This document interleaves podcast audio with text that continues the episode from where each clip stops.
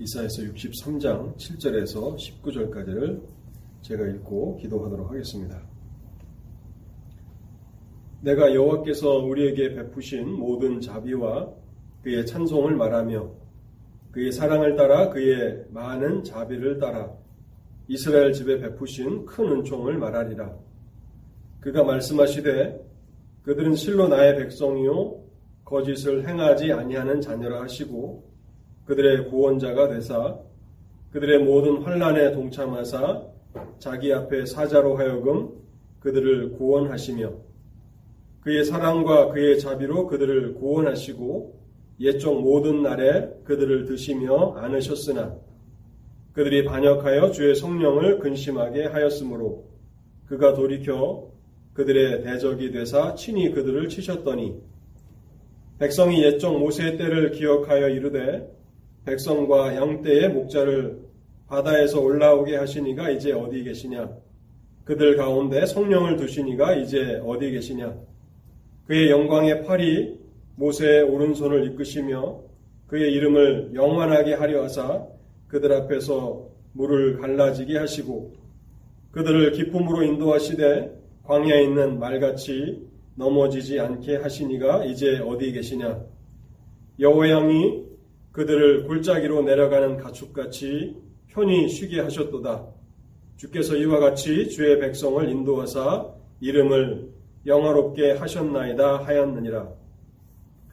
주여 하늘에서 굽어 살피시며 주의 거룩하고 영화로운 처소에서 보옵소서. 주의 열성과 주의 능하신 행동이 이제 어디 있나이까?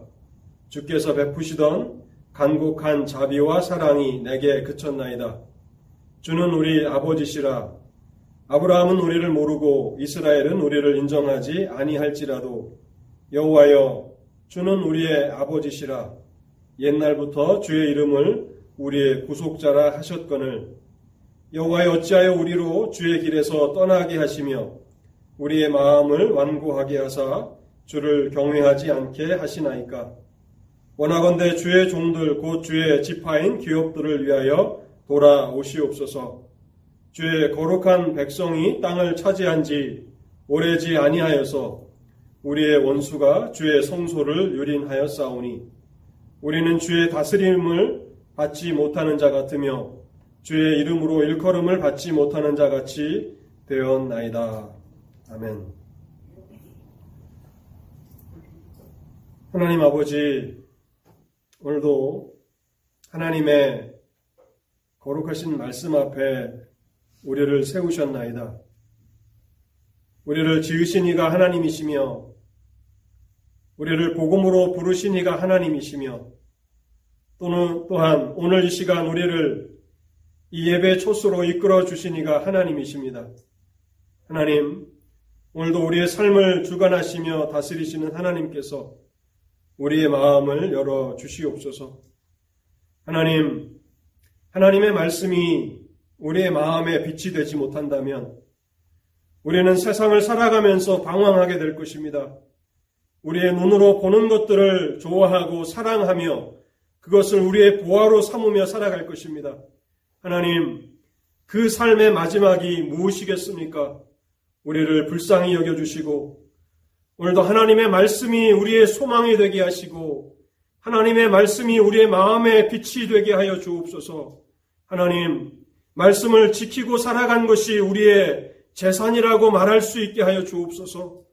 오늘도 하나님의 거룩하시고 영화로운 초소에서 우리를 돌아보아 주옵시고, 오늘도 성령의 강권적인 역사를 허락해 주실 때에 하나님께서 주시는 이 말씀이 우리의 영혼의 양식이 되게 하셔서 하나님 머리 숙인 사랑하는 성도들 모두가 성숙한 믿음의 사람들이 되게 하여 주옵소서. 성숙한 믿음의 사람들로서 하나님을 위해서 일하기에 능한 사람들이 되게 하시고 85세의 갈렙이 여전히 그 노인의 나이에도 더 어려운 미션을 구하며 하나님께서 함께 하시면 사람들이 불가능하다고 했던 이 일도 감당할 수 있다고 그렇게 그의 성숙한 믿음을 나타낸 것처럼 하나님 우리의 믿음이 자라게 하옵소서. 오늘도 단에서 연약한 종을 불쌍히 여겨주시기를 원합니다. 하나님의 함께하심이 없다면 아무런 복음의 열매도 맺을 수 없는 불쌍한 죄인을 극률히 여겨주시고 하나님의 성령의 도우심을 허락하여 주실 때에 성령의 나타남과 또 성령의 능력 가운데 복음이 선포되고 마침내는 뿌려진 그 복음의 씨가 30배와 60배와 100배로 결실하도록 하나님 이 시간을 축복하여 주옵소서 이 시간을 온전히 주의 성령께 의탁하올 때에 이 모든 말씀 우리 주님 예수 그리스도의 이름으로 기도하옵나이다. 아멘. 오늘 우리가 읽은 이 이사야서 63장은 선지자 이사야의 기도인데요. 이사야의 기도를 우리가 읽어 나가면 그가 얼마나 절박하게 얼마나 열정을 가지고 얼마나 끈질기게 하나님 앞에 기도하고 있는가를 보게 됩니다. 우리는 이사야 63장에서 선지자 이사야의 불타는 열정을 생각하면서 이 본문을 읽어 나가지 않는다면 이 기도의 내용들은 우리에게 아무런 또 던져주는 메시지가 없을 것입니다. 저는 이사야 선지자의 이 기도를 보면서 구약의 한 인물을 떠올리게 됐는데요. 야복강에서 씨름하던 야곱이었습니다. 20년 만에 형을 만나서 그 원수와 같은 그런 관계 가운데 형의 그런 위험을 피해서 그가 삼촌 집에서 살았는데 이제 그 형을 만나야 하는 그 절박한 상황 가운데서 야곱은 그 밤 천사와 씨름하면서 주께서 나를 축복하지 아니하시면 당신을 보내드릴 수 없습니다. 라고 하면서 하나님 앞에 매달려서 기도했습니다. 이사야 선지자가 63장에서 야곱과 같이 하나님 앞에 매달려서 어린 아이와 같이 하나님 앞에 끈질기게 간구하고 있는 이러한 모습을 우리는 보게 되는 것입니다. 이사야 63장을 읽어 나가면서 우리는 이런 질문을 던지게 됩니다.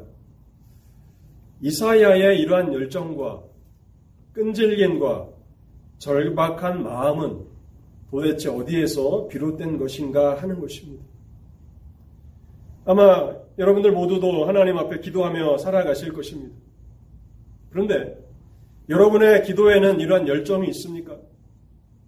하나님을 붙들고 하나님을 놓지 않는 그 끈질김이 있습니까? 또 여러분의 기도에는 여러분의 절가, 절박함이 묻어나고 있습니까? 그저 형식적으로만, 의무적으로만 기도하고 있지는 않습니까?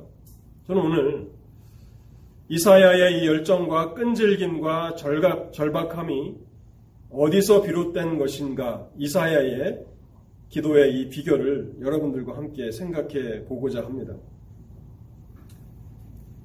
총 네 가지를 말씀드리려고 하는데요. 먼저 우리가 이사야 63장을 통해서 이사야 기도를 살펴볼 때에 이 진리를 기억해야 합니다. 이사야는 자신이 하나님 앞에 어떤 은혜를 받을 자격이 있다고 생각하기 때문에 이렇게 절박하고 또 열정을 가지고 기도하고 있는 것은 아니라는 사실입니다. 그리고 기도의 그 내용을 보면 자기 자신의 안위나 평안을 위한 기도가 아닙니다. 이사야의 이 기도는 유대 백성들을 위한 기도고 하나님 나라를 위한 기도이지 않습니까? 이사야가 살고 있었던 그 시대의 유대 백성들이 마땅히 하나님 앞에 은혜를 받을 자격이 있기 때문에 이렇게 간구하고 있는 것은 아니라는 사실입니다.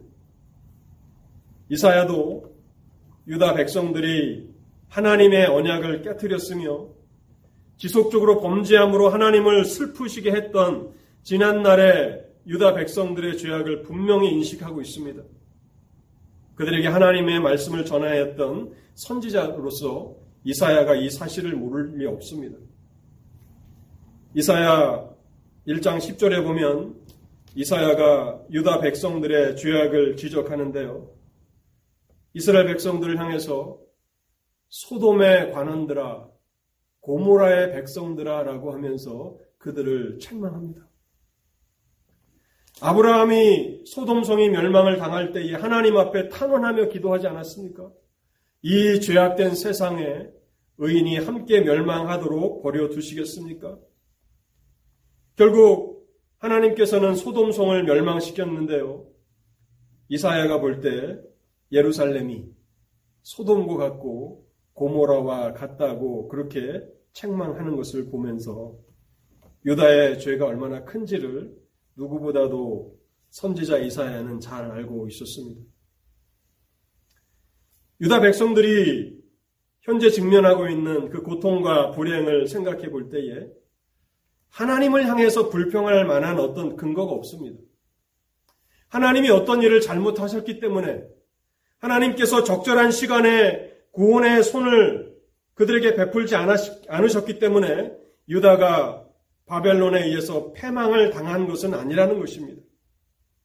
누구보다도 이스라엘은 하나님의 누리, 은혜를 계속 누릴 만한 자격이 없음을 잘 알고 있습니다. 그럼에도 불구하고 이사야는 하나님 앞에 기도하는 일을 포기하지 않습니다. 끈질기게 하나님 앞에 매달려서 기도하고 또 기도하고 있습니다. 어떻게 보면 이사야의 기도는 무례하다고 생각할 만큼 그렇게 뻔뻔함으로 하나님 앞에 기도하고 있습니다. 17절 말씀을 보시기 바랍니다. 여호와여 어찌하여 우리로 주의 길에서 떠나게 하시며 우리의 마음을 완고하게 하사 주를 경외하지 않게 하시나이까? 여호와여 어찌하여 마치 하나님께서 이 모든 이스라엘의 고통과 비참함의 원인이나 되시는 것처럼 그렇게 하나님 앞에 책임을 돌리면서 기도할 만큼 이사야는 절박함으로 기도하고 있다는 것입니다. 물론 이 17절의 말씀은 환란과 고통의 모든 책임이 하나님 앞에 있다라고 하는 그런 말씀은 아닙니다. 이스라엘이 지속적으로 불순종하는 삶을 살았기에 하나님께서 여러 차례 선지자들을 통해서 경고하신 그 불행한 일이 일어났다는 것입니다. 하나님께서 자신의 입을 통해서도 말씀하셨고 많은 다른 선지자들을 통해서도 말씀하셨던 그 경고하신 일이 마침내는 일어났습니다라고 하는 의미가 17절의 의미지 하나님께서 유다의 멸망의 제일 원인이라고 따지는 그런 말씀은 아니라는 것입니다. 그럼에도 불구하고 그가 이렇게 무리한 듯 보이며 절박하게 기도하고 있는 것은 그의 마음에 하나님께서 주신 그 불처럼 타오르는 열정 때문에 그러한 것입니다. 그래서 그는 자격이 없음을 받을 만한 가치가 없음을 분명히 인식하면서도 하나님 앞에 기도하고 또 기도하고 포기하지 않고 있는 것입니다. 사랑하는 성도 여러분, 오늘 여러분들이 하나님 앞에 나와서 은혜를 구할 때에 내가 무슨 자격이 있다고 내가 하나님 앞에 내세울 공로가 어디 있다고 라고 하면서 하나님 앞에 구하는 그 일조차도 포기하고 계시진 않습니까? 우리는 이사야 선지자를 통해서 분명히 배워야 합니다. 우리가 어떤 자격이 있기 때문에 어떠한 조건이 되기 때문에 하나님 앞에 내세울 공로가 있기 때문에 기도하며 매달리며 하나님 앞에 어린아이가 부모의 팔에 매달리듯이 그렇게 끈질기게 간구하는 것이 아니라는 것입니다. 그런 생각을 가지신다면 다 버리십시오. 자격 없는 자들이 또 공로가 없는 자들이 하나님 앞에 나와서 기도하는 것입니다. 그리고 단순히 의무적으로 습관적으로 기도하는 것이 아니라 하나님 앞에 큰 것을 구하며 엄청난 것을 구하며 하나님 앞에 은혜의 보좌 앞에 나아가야 함을 이사야는 우리에게 먼저 가르쳐 줍니다. 이사야의 기도를 통해서 우리가 두 번째로 생각해 보는 것은요. 이사야의 이 열정과 이 절박함은 누구보다도 이스라엘이 하나님의 백성들이 처한 비참한 상황을 잘 알고 있기 때문에 이렇게 기도하는 것입니다. 현재 하나님의 교회가 처해 있는 절박한 상황을 하나님의 백성들이 당하고 있는 그 고난을 누구보다도 잘 이해하고 있기 때문에 이사야는 하나님 앞에 열정적으로 간구하는 것입니다.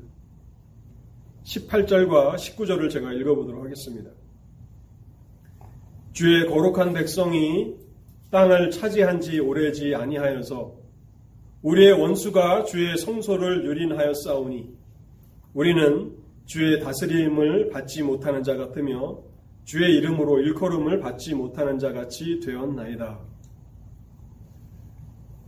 당시 하나님의 백성들이 직면해야 했던 고통과 비참은 너무나 큰 것이어서 이사야는 결코 잠잠할 수가 없었던 것입니다. 하나님 앞에 기도하는 그 일을 결코 멈출 수가 없었던 것입니다.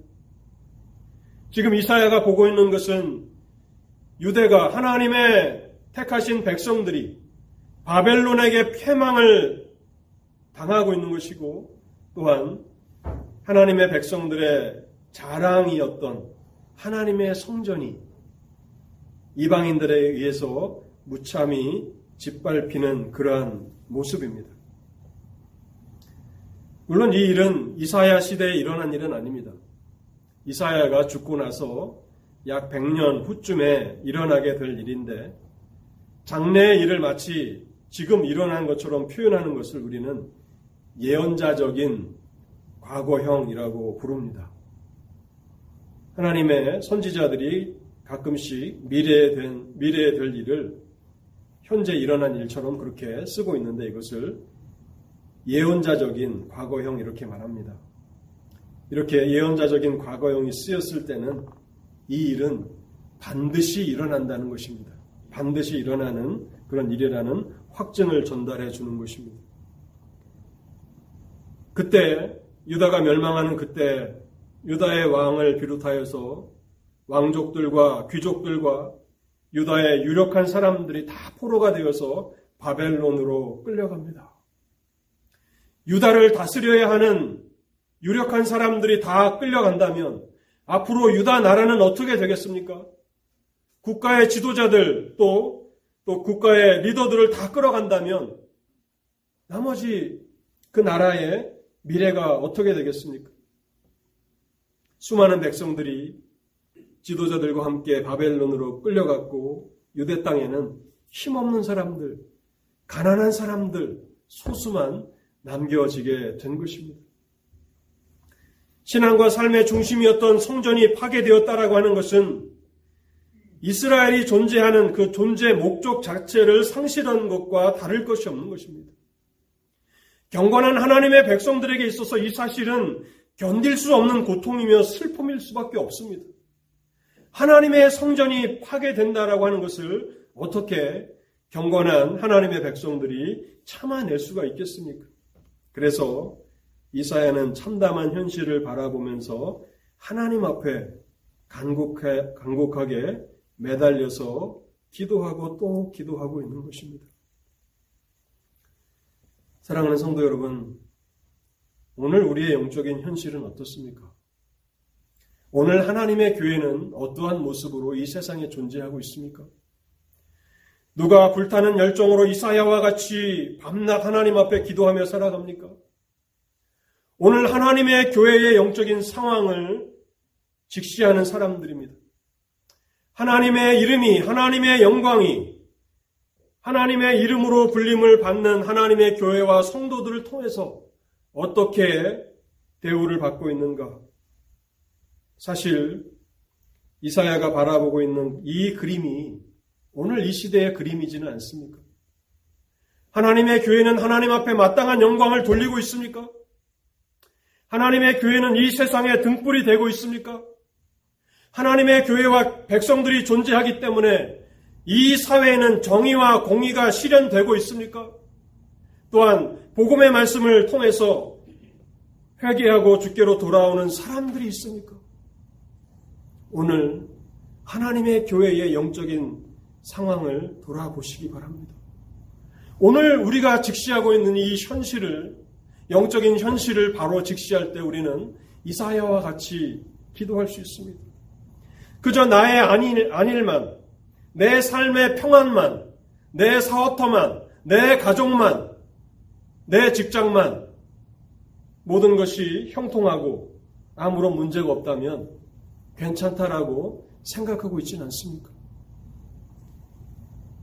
선교의 현장에서 때로는 피를 흘리고 또 땀을 흘리는 그 사람들이 싸워가고 있는데 우리는 영적인 싸움에서 사탄의 나라를 이겨나가고 있습니까? 아니면 점점 더 원수들에 의해서 포위되어서 우리가 싸움에서 패배와 패배를 당하고 있습니까?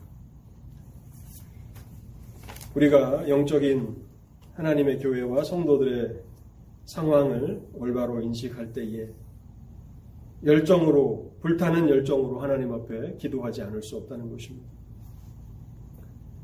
그건 세 번째는요, 이사야는 소망 가운데, 절박한 가운데서 모든 사람들이 다 자포자기하며 하나님 앞에 이제는 아무것도 남아있지 않다라고 생각했던 그때에도 불같은 열정으로 하나님 앞에 기도하고 있습니다. 그 이유가 무엇입니까? 이사야는 하나님이 누구이신지에 대한 분명한 지식을 소유하고 있었기 때문에 그러한 것입니다. 하나님이 누구이신가를 아는 이 지식은 우리로 하여금 끊임없이 하나님 앞에 간구하게 합니다. 끊임없이 하나님 앞에 기도하게 한다는 것입니다.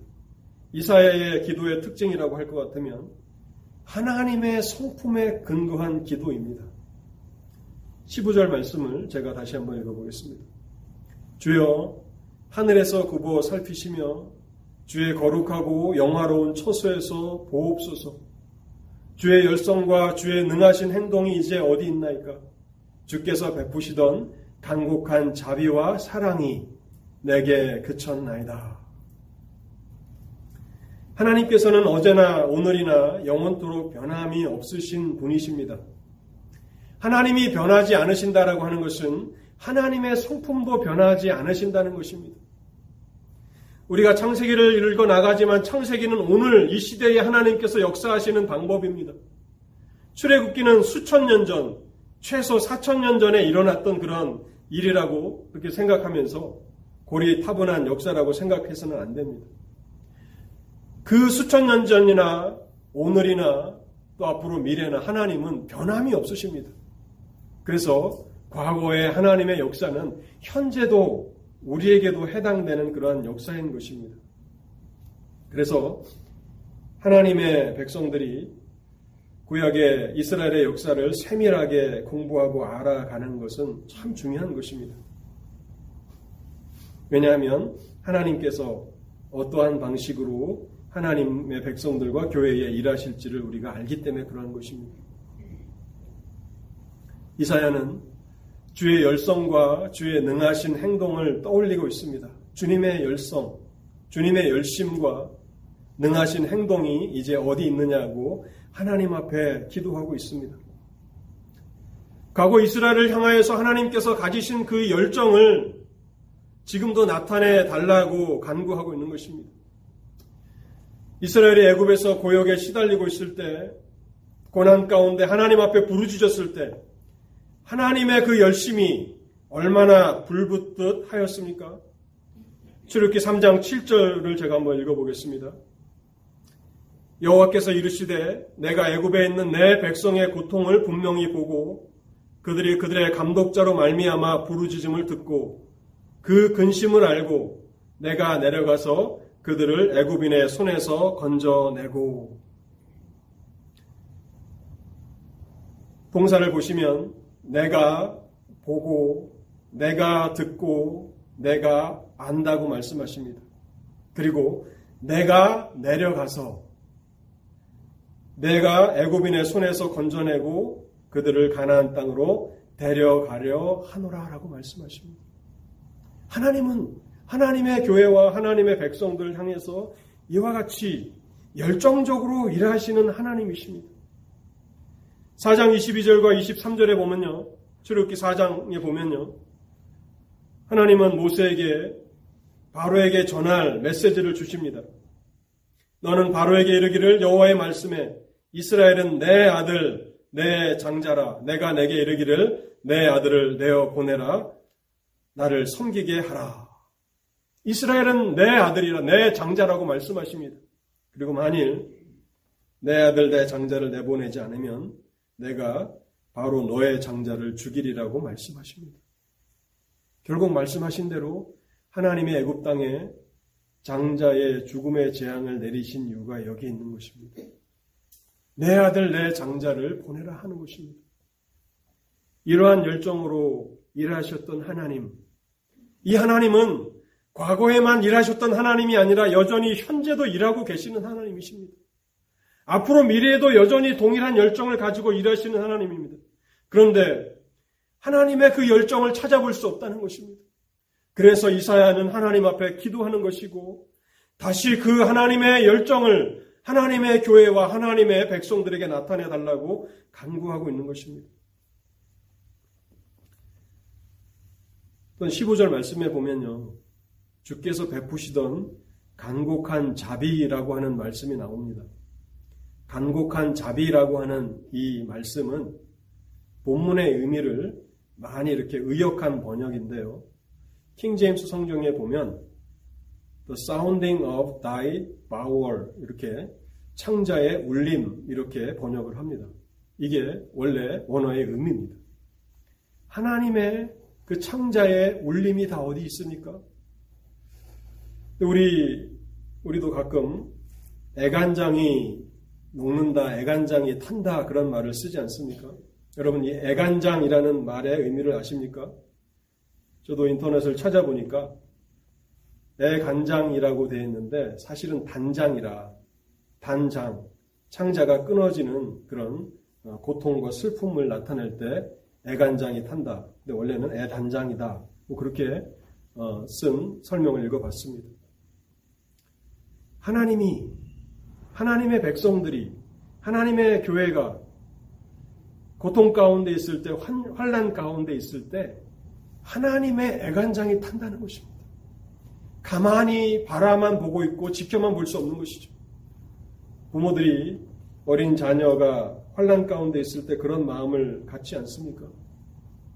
어찌 자녀들이 고난을 당하는 것을 아무런 그런 느낌도 없이 쳐다볼 수 있는 부모가 있겠습니까? 호세아 11장 8절에 보면 이런 말씀이 있습니다. 에브라임이여 내가 어찌 너를 놓겠느냐 이스라엘이여 내가 어찌 너를 버리겠느냐 내가 어찌 너를 아드마 같이 놓겠느냐 어찌 너를 스보임 같이 두겠느냐 내 마음이 내 속에서 돌이키어 나의 극률이 온전히 불붙듯 하도다. 하나님의 극률이 이스라엘의 고난을 보시는 하나님의 극률이 속에서 불붙듯 하신다고 말씀하고 있는 것입니다. 이 간곡한 자비, 하나님의 백성들이 고난을 당할 때에 하나님께서 그렇게 애간장을 끓이시는 것 같은 그러한 긍휼을 베풀어 주셨는데 지금은 하나님의 간곡한 자비가 찾을래야 찾을 수도 없다고 그렇게 말하고 있는 것입니다. 또한 주의 능하신 행동이라는 말을 생각해 보시기 바랍니다. 애굽에 있는 이스라엘 백성들을 이끌어내시기 위해서 하나님께서 그 땅에 얼마나 많은 재앙들을 쏟아 부으셨습니까? 열 가지 재앙들을 하나님께서 나타내시지 않았습니까? 하나님께서 이와 같은 재앙들을 애굽 땅에 내리신 것은 그 백성들을 구원하시고자 하시는 목적이었습니다. 애굽에서만 이와 같은 하나님의 능하신 행동이 나타났으니까 이스라엘이 애굽을 떠나서 홍해 앞에 도착했을 때 바로는 그의 마음을 고쳐 먹습니다. 내가 왜 이스라엘 백성들을 놓아 보냈는가라고 후회하면서 애굽의 모든 병거를 이끌고 다시 이스라엘을 붙잡기 위해서 추격에 나섭니다. 이스라엘 앞에는 홍해가 가로막고 있죠. 그때 하나님이 어떻게 하셨습니까? 너희는 가만히 있어 내가 행하는 일을 보라고 말씀하시지 않았습니까? 그리고 기적적으로 홍해를 갈라지게 하셨습니다. 우리가 이사야 63장에 보면 13절에서 그것을 말씀하고 있습니다. 홍해가 갈라져서 이스라엘 백성들은 마른 땅처럼 바다를 건너가게 되었습니다. 이 일을 행하신 하나님의 열정이 능하신 행동이 어디 있냐고 그렇게 강구하며 기도하고 있는 것입니다. 사랑하는 성도 여러분, 왜 목사는 매주일 여러분들로 하여금 말씀을 읽으라고 그렇게 동일한 이야기를 수도 없이 반복하는 것입니까? 구약에 역사하신 그 하나님이 오늘 이 시대에 역사하시는 동일하신 하나님이십니다. 우리는 10년 전과 다르고 또 20년, 30년 전과 다릅니다. 그런데 하나님은 변함이 없으십니다. 구약에 어떻게 역사하셨는지를 알아야 하나님 앞에 합당한 기도를 할 수 있다는 것입니다.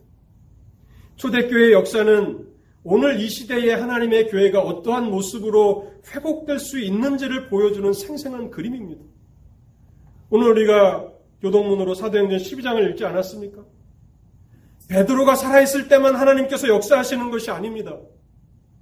오늘 우리 이 시대에도 우리가 합심하여서 하나님 앞에 기도한다면 하나님은 동일한 역사를 여전히 이루시는 하나님이시라는 것입니다. 그래서 이사야는 포기하지 않는 것입니다. 그것은 모세 때에 일어난 일이지, 그것은 아론이 함께 있을 때 일어난 일이지, 여호수아와 함께 하셨던 역사의지가 아닙니다. 그것은 하나님이 하신 일이고 그 하나님은 변함이 없고 그 하나님의 성품은 여전히 동일하다는 것입니다. 그래서 이사야는 기도를 멈출 수 없는 것입니다. 하나님, 지금도 동일한 그 애끓는 마음으로 하나님의 백성들을 보고 계시지 않습니까? 하나님, 돌아오시옵소서라고 기도하는 것입니다. 본문을 통해서 마지막으로 생각해 보고자 하는 것은요, 이사야의 이 열정과 이 긴박한 기도는 이사야가 이스라엘과 하나님과의 관계를 온전히 인식하고 있기 때문에 이렇게 기도하는 것입니다. 이사야는 하나님과 하나님의 교회와의 관계를 잘 인식하고 있습니다. 16절을 보시기 바랍니다. 주는 우리 아버지시라. 주는 우리 아버지십니다. 이사야가 포기할 수 없고 자격이 없고 아무런 내세울 공로도 없지만 무가치하지만 하나님은 우리의 아버지시라고 하는 이 관계 때문에 이사야는 열정을 불태우고 있는 것이고 이사야는 잠잠할 수 없는 것이고 하나님 앞에 매달려서 부르짖고 또 부르짖는 것입니다. 하나님은 우리의 아버지십니다. 여호와여 주는 우리의 아버지시라. 이 아버지라고 하는 이 단어는 얼마나 강력한 단어입니까? 주는 우리 아버지시라. 우리는 오늘도 하나님 앞에 기도할 수 없는 열 가지 이유, 백 가지 이유도 찾아낼 수 있습니다. 내가 기도할 수 없는 백 가지 이유, 내가 기도할 수 없는 뭐천 가지 이유라도 찾으면 찾아낼 수 있을 것입니다. 그런데 그 모든 불가능하다고 하는 그 이유들을 다 잠잠케 할 수 있는 그 말씀이 바로 주는 우리 아버지시라고 하는 이 말씀입니다.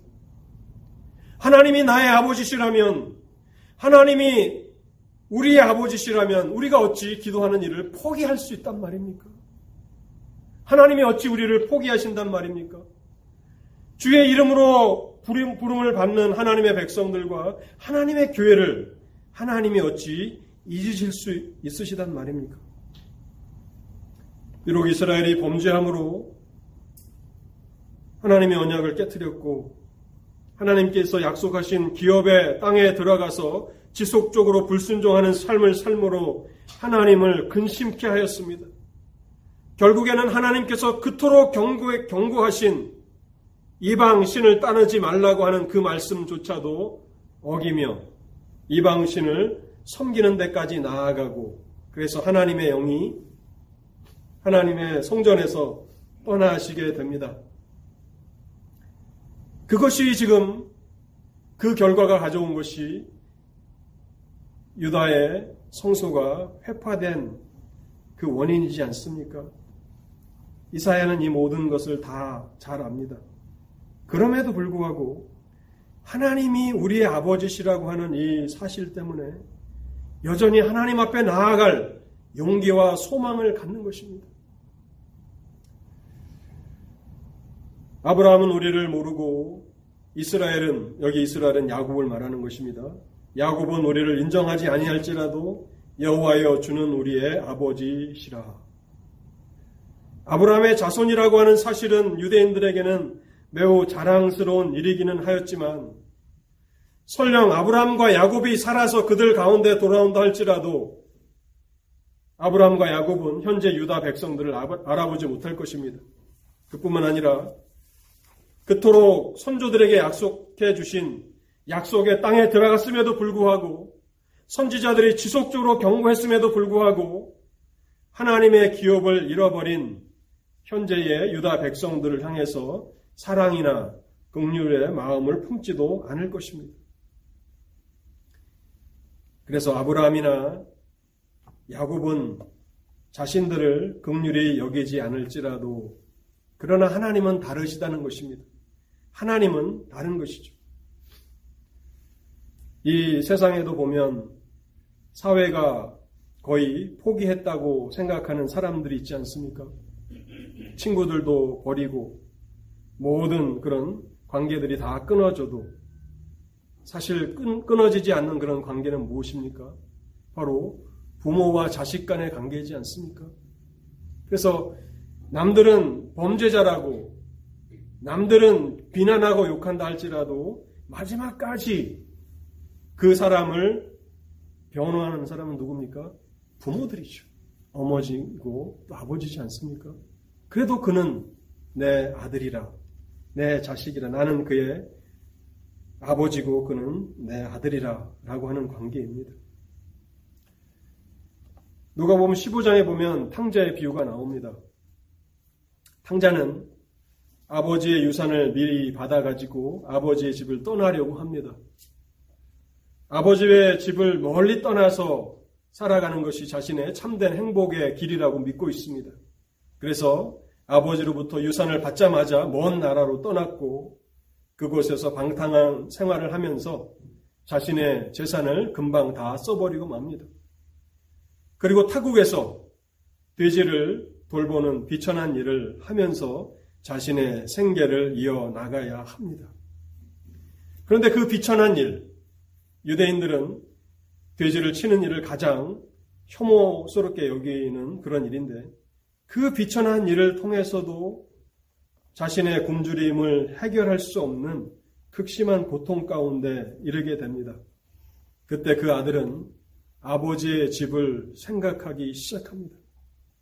아버지 집에는 적어도 일꾼들이 풍족하게 양식을 먹을 수 있었던 것을 기억하면서 이제 아버지의 집으로 돌아가야 하겠다고 결심하게 됩니다. 그런데 아버지의 집으로 돌아갈 때에 아들은 아버지가 자신을 아들로 받아주실까라고 하는 그런 의심을 품지 않을 수가 없습니다.